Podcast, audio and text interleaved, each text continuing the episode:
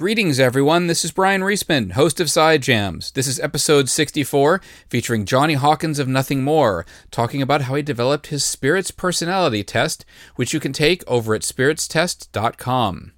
If you'd like to see a lot of the visuals that accompany the test and its evolution, you can check out the episode on YouTube at Side Jams with Brian Reisman. The show is now available in both audio and video formats. Hey, what's up, y'all? It's Jacoby from Papa Roach, and you are tuned in to Side Jams with Brian Reisman. Hey, everybody, Brian Reisman with Side Jams. Our guest today, the very energetic and often angst ridden frontman of Nothing More, Jonny Hawkins. Angst ridden, yeah. Yeah. Hello, thanks Which for is having me. Yeah, which is interesting too because I mean I, I like oh, I mean I like a lot of your lyrics. I mean it's it was interesting to me on the last album, which is when I discovered you guys, not knowing you'd been around since 2003. So that's actually a pretty that's a much lengthier period of time. But it sort of makes sense. It's all just dated and come together. But like a lot of personal lyrics. That then a song like "Go to War" really was ended up tapping into the political zeitgeist probably more than you might have anticipated at the time. Um, and the new album also has uh, songs about sort of they feel like current events, but not necessarily really just about current events, just about the general state of humanity. I think. Yeah, overall. definitely. Um, it's funny. A lot of the songs on that album uh, felt like two years too early. We should have released that album later because it, it really did seem to unfold to be a lot more relevant a few years after that album came out. But yeah, we always we always kind of keep our finger on the pulse of what's going on uh, socio politically. Uh, I don't know if that's the right way to say that, but you know what I mean. You know, we've been But not overtly politically, though, which is interesting. Correct. Yeah, we we do not like to get into, you know, we're not like a, a Rage Against the Machine where their whole thing is built around a political perspective or ideology. Um, we're individuals in a collective band, and we all think differently. You know, we Yeah. we unify on our passion for music and human emotion, but uh, our points of view are very different because we're very different people, and we respect that by trying to make it more about the questions that we ask as a band rather than the the answers that we try to shove down people's throats. You know. Well, what we're going to talk about today, of course, is your spirit test. I printed out the black and white version of this anyway. Um, I took, Oh, nice. I took it earlier, you know, but I uh, decided I would. I, I, I was thinking, you know, you tell you, you encourage. Obviously, the spirit test is. Well, actually, give us give us sort of give us the Cliff Notes or Jonny Notes version of of how the spirit test came to be and how this is different than the other tests you've quoted. I mean, you've talked about the Myers Briggs test, the Big Five, Carl Jung. How did this all Yeah. start? you know, we've always been uh, a band that liked to go deep on things, um, from the concepts in our music to the concepts of the album to kind of the cryptic iconography and symbology we've had in our artwork for the past few albums. Um, and that all kind of just started growing uh, organically because we always liked bands like Tool and um, you know progressive bands in the past like Dream Theater that had you know that that deeper element to what they did, Pink Floyd, you know stuff like that. So Yeah, um, yeah.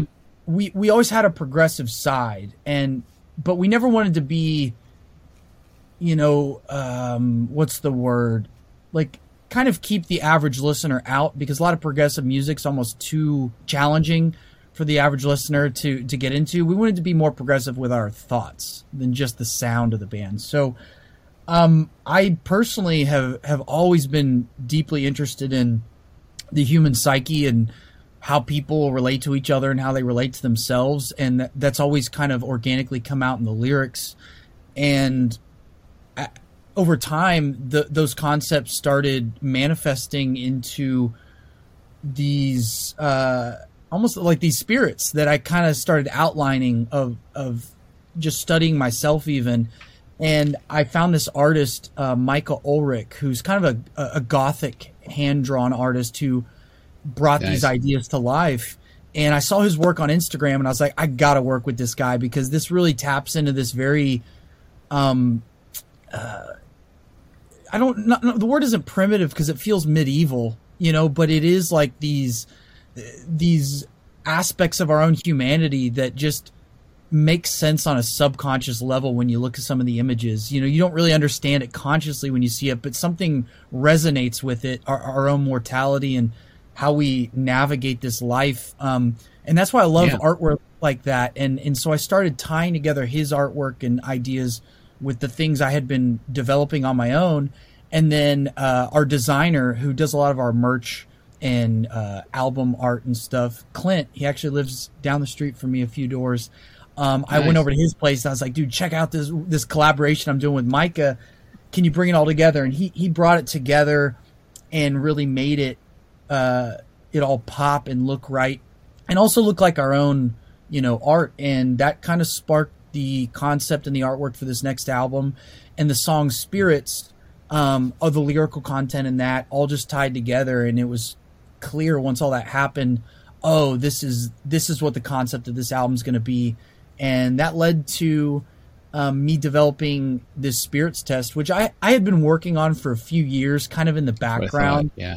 Um, I, I, was really bored on tours when we were in Europe, back when we were like, you know, playing crappy bars and making no money, and and had were staying in hostels or hotels that were just bottom of the barrel, and all I had was my laptop, and so I had a lot of time to kill, stuck in a lot of transit, and I started just kind of going down this path, literally with a spreadsheet. I started inputting like formulas into a spreadsheet to start creating my own questions and seeing how I could deviate my own, you know, psyche. Because uh, at the time I was struggling with some personal decisions, and yeah.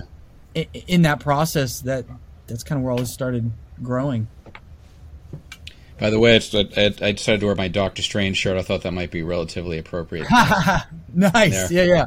This, this, actually, it's interesting. This shirt, when you stand up, if it reads Doctor Strange in one way, but when you read it the other way, reversed, I think it's a Sorcerer Supreme, which is hard to. Oh wow!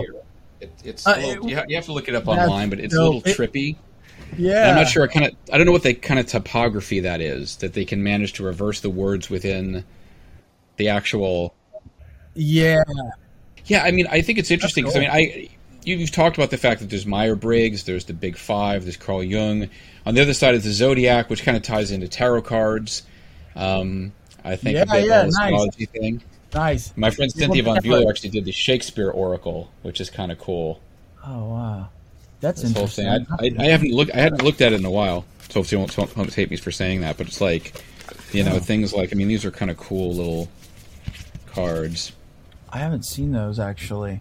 Oh, that's dope. But yeah. interesting, the death card. So you know, the death card. What drives me nuts with things like the death card, you know, uh-huh. is like in horror movies, it's always death, and I'm like, no, it's not. It's transition, and uh, you know, so like. But, but, it, but, you, but what you're trying to do here is kind of go between sort of the, what you've talked about is the, the sexy mystical side of it, with more like right. the hardline dry science side of it.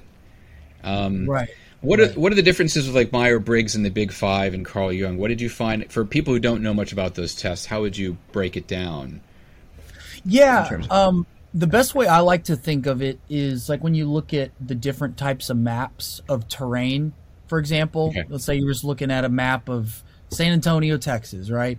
And you have the the map that looks at the elevations in the landscape, and you That's have a map that. Yeah Right, and you have a map that's focused on the roads, you know, and how you can get through traffic, like the one on your phone. And then you have the maps that's focused on what differentiates the the bodies of water from areas that are wooded and areas that are barren and and all all they are are are maps looking at different aspects of the terrain, right? So in the same way, uh, what I've noticed with these different personality uh, assessments is that they just have a different lens and they're kind of looking at some things that are similar, um, some things that are different. And so I just kind of took what I learned from, uh, you know, a lot of the ones that I had done personally in the past and other things I'd studied and and I noticed that right. they're they overlapped in some ways and in other ways they kind of had their own little nuances that were unique. I mean, Carl Jung, I'm I'm still I feel like only have scratched the the surface with him because you can go super deep with some of his concepts and the shadow um, self and stuff like that. Yeah, he just had such a unique way of unpacking like the human psyche that I don't even feel um, uh, adept enough to to unpack it in language. Um, if if you look at some of the things that uh, Jordan Peterson, he, he's part of the Big Five project. Um, right. he, he said some things about Carl Jung that really makes it make sense without having to dive deep on your own and, and do all the deep, hard reading. But um, really, I was trying to kind of distill all that into something simpler because you can get lost in the weeds with it. I mean, there's so many ways you can unpack uh, this, and and so I decided to kind of simplify it. Originally, the test was like almost a hundred questions. It was just unbearable. You couldn't your test. Yeah, it, it, it was just too wow. complicated, and because I was taking too many elements, so I, I had to over the course of a year just really shed the skin on it and dial it down to like what are the really important ones that really translate into things that I could talk about in someone's you know character you know like, you when you see like the what do you call yeah. like these these zodiac kind of uh readings if you will or the the whatever for the day for a scorpio or something it's like the a lot of times these things are just worded in a way that applies to almost everyone i mean you know and and people just take it personally and that's kind of the power it's almost like song lyrics where you you, have a specificity yeah. enough to where it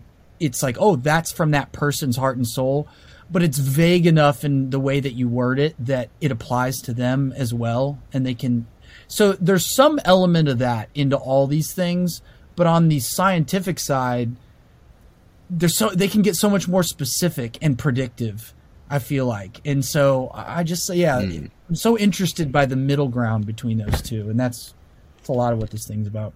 Now, the big five, I saw a chart. There's five different personality traits, right, for the big five? Uh, yes. Uh, and, and of each of those, I believe there's two. Um, what do they call? They're call them like sub components or sub traits or something.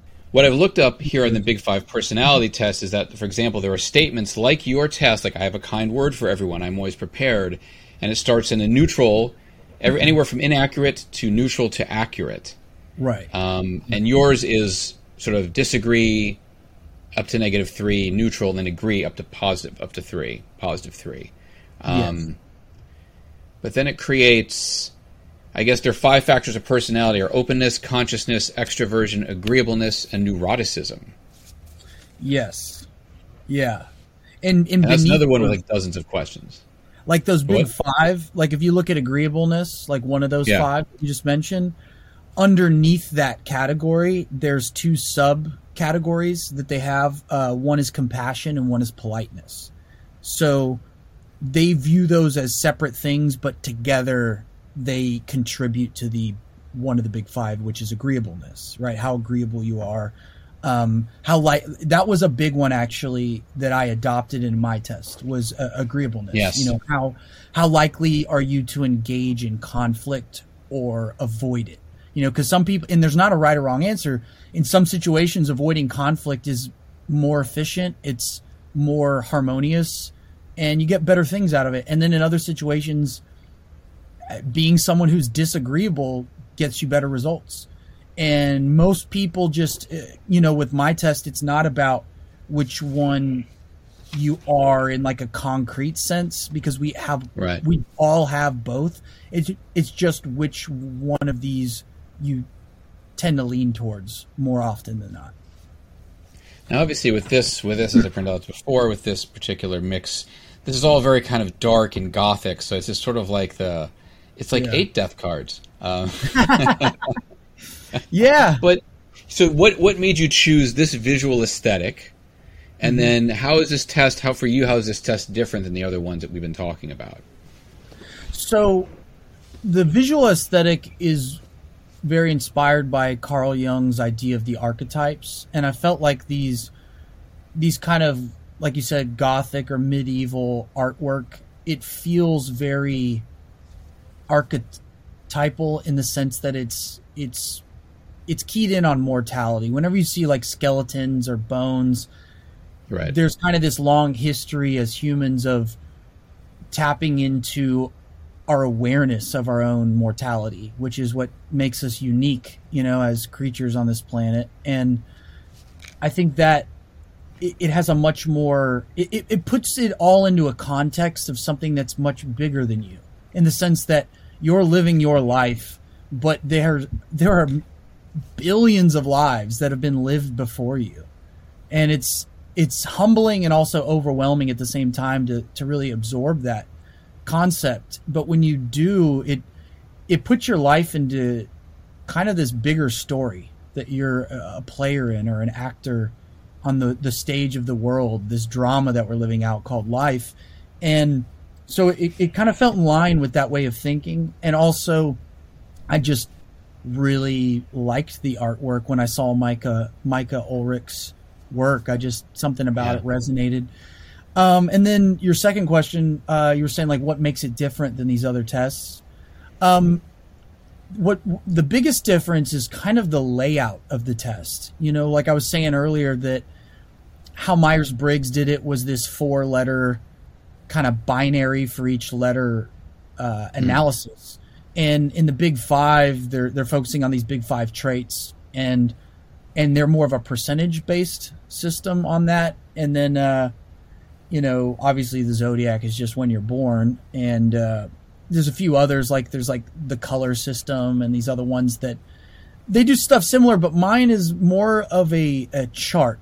So there's four quadrants, uh, and this is what right. makes it unique. Is I tapped into some of the kind of the, uh, you know, alchemy, you know, alchemical kind of ways of thinking where they had different elements. Um, in mine, as you can see at the bottom left, there's the matter quadrant, which is denoted by the open circle.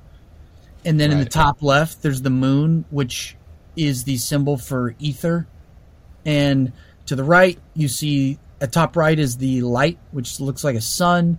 And then the bottom right there is time, which looks like a bunch of, you know, circles nested within each other. Because um, time is uh, cyclical. You know, um, a lot of people think of time as linear, uh, like a past and a future, but in the world of psyche and archetypes that I'm talking about, time is more cyclical. It's actually there are these time periods and these phases of your life that occur, and then when you live another life, there's another cycle, and so these four quadrants. Um, my test focuses on narrowing you down to one of the four that you most often reside in. Right. And of those four, there's two types in each of the four quadrants. And those two types are an outward type or an inner type. And that's what I was talking about earlier using the binary questions, which determine which of the two in that quadrant that you are. And okay. to give you an example, an outward type is typically someone who's more aggressive, a little more uh, reactive, a little more active, uh, a little more extroverted, um, a little more disagreeable.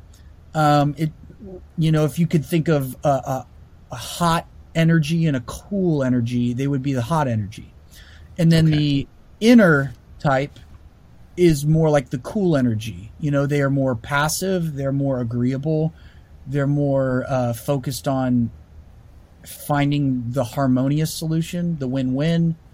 Okay. Um, less focused on uh, dominance as a form of interacting with others. You know, they, are not as focused on using power; they're more, more focused on using harmony. And uh, and so it's yeah, those kinds of things. I ended up getting fuse the lightning catchers. And it says these spirit types are wholehearted in everything they go after. Their connection to goodness is what allows them to be so free spirited when they are engaged in what they love. Their energy is infectious, but also easy to manipulate and cage. They oscillate between flying free and shackling themselves to others' expectations. They have the power to spark new things into existence as long as they surround themselves with those who can turn that spark into fire. That's pretty yeah. good. You know, I uh, because I'm, I'm definitely someone. I mean, I've lived. I sort of live. I've been freelancing now for over 25 years, and I work at home, and like I tend to surround myself with artists, actually. You know, not so much lawyers, bankers, doctor types, but really like I have a lot of artists around me. Um, yeah. What did it also say? I mean, the element was ether, perception, heart, energy, outward. Light side is optimistic, amenable, resilient. Shadow, shadow side, that would go with Jung. Short sighted, vice, blame shifting. Ooh, vice. Um, I, yeah. I, you know, it's interesting. I think it's. I mean, there's some questions I almost thought, should I be doing it to this degree? Is it should be plus two or plus three or negative two or negative one? And so it's interesting if right. I took it again, what I might get. Yeah, uh, and at the start of the test in the introduction, there's kind of a suggestion to take it more than once on different days. You know, when you're right, just kind of in a different state of mind, and and you know, if you ideally, not everybody has the time or the focus, but if you take it like three times, you know, you get the best of three. Most people so far have been getting the same one each time, which is really great news. It means that it's working and it's predictable. Um, but some people would oscillate between two types, and they were right on the border. You know, so they were just oh, interesting, super close. That every time they took it, they were, and they were two types that were right next to each other. So that happens too. Um, and what did you get? Uh, I got true, so I'm the the true type. Uh, I'm in the light quadrant, and uh, it's a it's an outward energy, and uh, yeah, the true is uh, so you, you're in the ether quadrant as a fuse, right? And the the ether quadrant is basically the creative quadrant for the heart types. So okay. you're one of the two big determining mm. factors is if you're heart dominant or head dominant. And of course, we have both. All of us use both. But um, it, if you're a fuse type, you're heart dominant. And then of the two heart dominants, you're either in the matter quadrant or the ether quadrant. And matter is much more of the pragmatic, practical, traditional, um, taking the path that's already been paved, you know, uh, just kind of that type. And the ether is a little more excited by creative things and new ways of doing things and you know, a little more outside of the box for the heart types. Okay. A little more creative. A lot of artists are getting the fuse type, is what I'm noticing. Um, it, it, makes sense. yeah, yeah. And the shadow side, you know, a lot of times people read these, it's, you know, they'll see the shadow side and they're like, oh, God, I don't know if that's me, or they see the light side. It, again, it's not necessarily that you've manifested those qualities, but what it's showing is that the right the dysfunctional version of that type. You know, when when they're in a toxic arrangement or relationship or something that's like not good and puts them into their shadow side, that's typically how it manifests itself more often than not. Um, what did your bandmates get? Did they get different ones? Yeah, yeah. So Mark and Dan, uh, guitar player and the bass player, they both got Fuse. So just like you, um, and totally made sense for them. After I, st- I didn't. I imagine Mark might, but Dan, I wasn't so sure about. So I was kind of surprised okay. by his. And, but then as time went on, I was like, ah, actually kind of makes sense. And then our drummer got constant, which, uh, ironically, you know, he's the one keeping time in the band and, you know, keeping the tempo. personality wise, also? Yes, he's the most robotic in the band. You know, he, he's the, okay hyper logical. Um, like his girlfriend basically says, you know, you're like a robot. You know, she loves him to death, but it's funny because she's way more heart, and it makes total sense because he's in the the constant is in the time quadrant, and the time quadrant are filled with people who are typically like scientists and people who are maybe accountants. You know, people who are just like hyper data, just all about data thinking in the future and in the past, constantly projecting. They're not someone that's going to break out on the dance floor. They're someone who's going to make a calculation and decide what to do, you know, next week. Yeah, yeah. Um, that's why they're in the time quadrant. And the people like me, I'm in the light quadrant. It's more of the the types that are basically in between the ether types and the time types. Like it's like I I can relate to my drummer. I was a drummer myself, so I think very logically, yeah. but I also have the ether side that's way more creative spark and you know interested in language and stuff like that so it pulls me out of that time quadrant and i'm not hyper analytical like a scientist would be. So have you tried this in some of your rock star friends this particular test? Yes. Yeah yeah. I have. Um, you know uh, chris daughtry um, yeah you know he, he was a fuse like you as well um, you actually are in good company i mean uh, maria brink from in this moment she was a fuse uh, yeah. Ivan Moody from Five Finger Death Punch. He was a, uh, a fuse as well. Um, let me see who else was a fuse. Um, who's that? Uh, the the radio DJs at uh, at Sirius XM Octane, like three of them were fuses. Hmm. Uh, so some of the people there. That's cool. List here. Yeah, so it's kind of interesting. I'm, I'm going to try to get more people in our industry to take it. Uh, but I got a, I got a wide variety, yeah, of different types. Those. And did we talk about? There's, you know, in terms of understanding the chart, you basically have four elements, four perceptions, the dualities, and the four paths. Yeah. So how do those mix together in your test? Yeah. So the we talked about the, the four elements already. Yeah. So we kind of touched on the four elements. Um, I'm just going to pull it up on my phone so I have. Uh, so sometimes when I'm looking at it visually, it helps to like for me to organize my thoughts. But uh, where is yeah. it? Understanding the chart. Yeah, so on the Spirits Test website, you can click on understanding the chart, and what you were just yeah. referencing is here, and it has the the icons all laid out.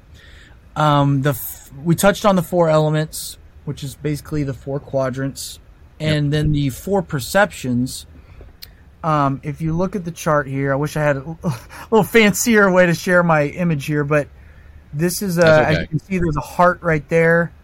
There's an eye right there, which stands for sight. There's a skull yep. right there that stands for head. And right here at the bottom, there is a, a wave that stands for sound. So it's heart, head, okay. sight, and sound. And just like the four uh, elements determine which quadrant you're in. These okay. are these are actually determining like the x and y chart. You know, like in math class growing up when you had the x and y charts, and it just mm-hmm. determines you know between some of the questions are aimed at if you're head dominant or heart dominant. Do you process an event or a situation that arises? Do you process it in your heart first and then think about what you're going okay. to do, or do you process it? do you have a buffer where you are more thinking in your head and you don't really feel anything until later? Um, see, I'm more I'm more okay. head dominant person, so I don't feel a lot of things till later. It's like a because it, it all it all kind of starts here first. Whereas heart dominant people yes. usually feel first and then think next and organize what they're going to do with that feeling, right? Um, and then the sight and sound, which is the top and the bottom in the middle there, that's really just determining um, basically like uh, sound. You know, you can't really see sound, right? You hear it. It's it's yeah. so much more of a gut thing when you hear like a you loud sound. Yeah right? It, it it's the fastest of your senses. It goes straight to your brainstem. I mean, if an explosion happens, I don't think about it. I just pop up out of my chair, right? Yeah. Um, whereas sight, it's so much more clear and high resolution, but it goes through different parts of our brain. Like it goes through the higher parts in a lot of ways, you know, and is processed in different ways before it hits the deeper parts. So sound is kind of this metaphorical image in this test for like your gut, kind of your primal instincts. And the eye is more metaphorical for vision. Literally, like when you say someone's a visionary, they have a vision in their mind first, and then they okay. Follow that vision. That's why the light quadrant is up there. You know, a lot of people in the light quadrant, like myself, are oftentimes the the visionaries in their company or their band, or you know, they usually have the idea to in their mind before they chase it. Whereas the gut types, the sound types, um, when you go lower on the chart, are people who are much more going by instinct. They're going one step at a time and dealing with information as it comes rather than having this grand vision and seeing it in their mind first. Okay. So that's kind of what's going on there. And then when you, after that, there's the dualities, which yep. talked about this basically, right? The dualities there. Um, it's either the outward energy type or the inward energy type, which is okay. um, denoted by the uh, kind of a null set and a triangle. Um, we talked a little bit about that. The, you know, yeah. kind of the more aggressive type versus the more harmonious type, and then there's the light side and the shadow side. And the light side and the shadow side's not really a part of the test; it's just a part of the results, saying that these are qualities that you'll tend to manifest when you're really when things are working and you're positive and you're really aligned that's the yeah, light yeah. side when you're in a toxic situation things are not aligned you're resorting to fearful responses and and fear and a fearful look at yourself that's the, that's the shadow side those are the things you kind of manifest and then the four paths is really just uh that's kind of the the categories of the questions that I kind of came up with. That that's really what kind of you asked earlier. What makes this test different than the others?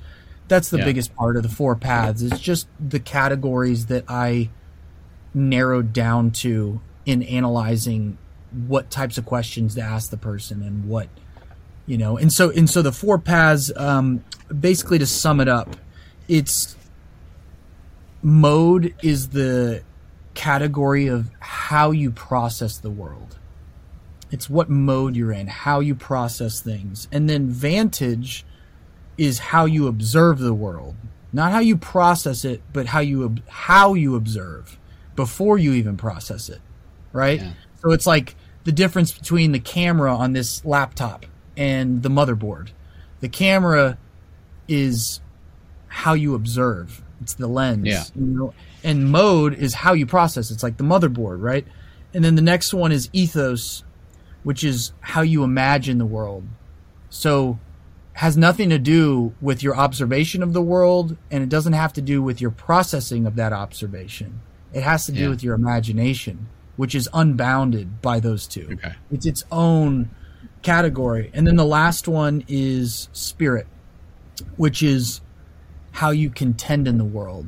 So all of those things together, you know, the lens, the motherboard, the the, yeah, the yeah. wild card, which is the imagination, it's what path of survival you tend to take based on all that information. You know, people's how they contend in the worlds. You know, like when you look at the animal kingdom, you see some animals just found a way to survive by eating the scraps from these other animals, or some animals found a way to survive by going up into the trees and they found out how to live there.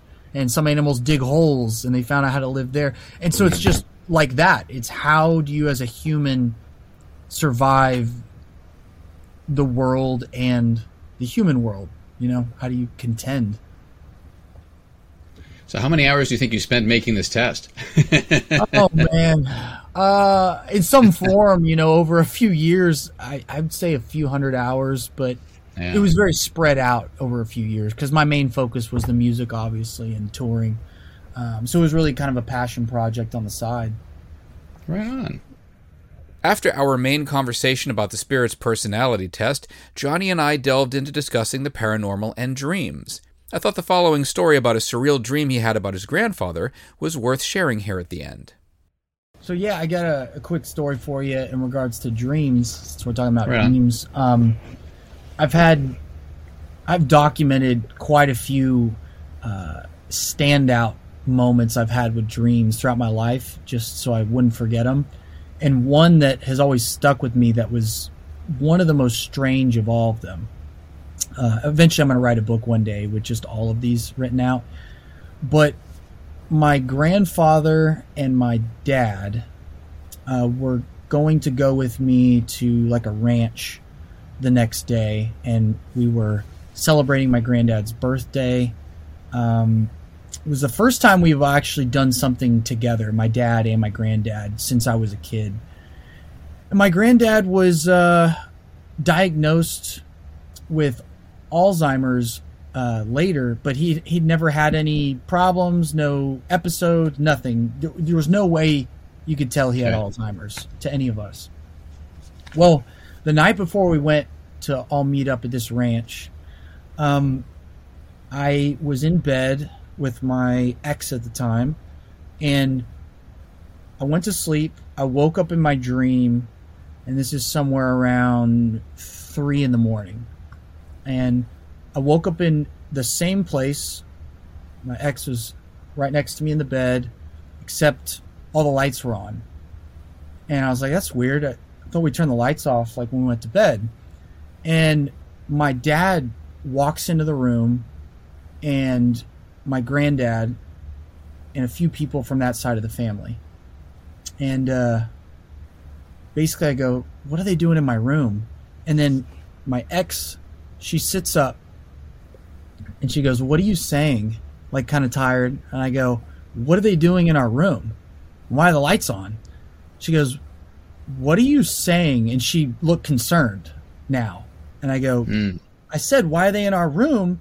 And she goes, What are you saying?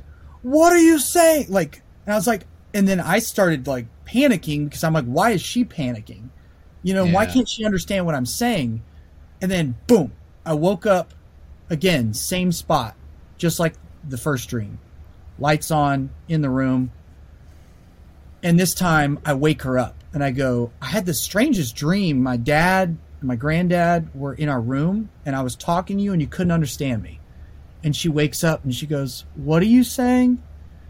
And I go, Can you seriously not understand me? And I go, They walked in and then my dad and my granddad, granddad walk into the room again with everyone on my dad's side of the family my cousins, my aunts and uncles, all on my dad's side. And they all come in and they start crowding around the bed. And I go, What are they doing in the room? And she goes, What are you saying? What are you saying? And then the whole family on my dad's side, they looked at me like like zombies. And they're like, What are you saying? What are you saying? What are you saying? What? And then, you know, it escalated into this like freaky horror kind of thing. And they just came in like almost caving in around me. And I was like, why can't y'all understand me? You know, and I wake up a third time. This time the lights are off. And it's the real world. You know, it's not a dream anymore. Yeah. I wake up Jesse, uh, who was my ex at the time, and I go, oh, oh, I'm like sweating and breathing heavy. I'm like, you never will believe what I just dreamt. And so I told her, and she goes, that's crazy. And she went back to bed, you know. I got a phone call in the morning, that morning. Again, to this point, my granddad had never had any Alzheimer incidents or anything. My grandmother said we're going to have to postpone the hangout uh, because granddad woke up last night, late into the night. I had to call your father to come over, and I was afraid for my life. He had he freaked out and he was yelling gibberish. I could not understand what he was saying. and Wow. it was the weirdest like i got a shiver i got chills because and i said when did this happen she was like yeah around three in the morning or whatever and when i had woke up that was like you know what time it was. And uh anyway i it, i really think that there's like ways that you're connected to people through almost like a web you know like a spider's web. When a fly flies into it Yeah. and it wiggles and the spider feels the wiggle it, there's some kind of a invisible connection that translates information. And i think sometimes your dreams if you're aware of them uh, they take that information and they make these weird little projections um, so that was one of those instances where i was like this is weird. There's something to this. Like very strange. Well, listen, man, that was that was a lot of fun. yeah thank you so much man. I, I appreciate it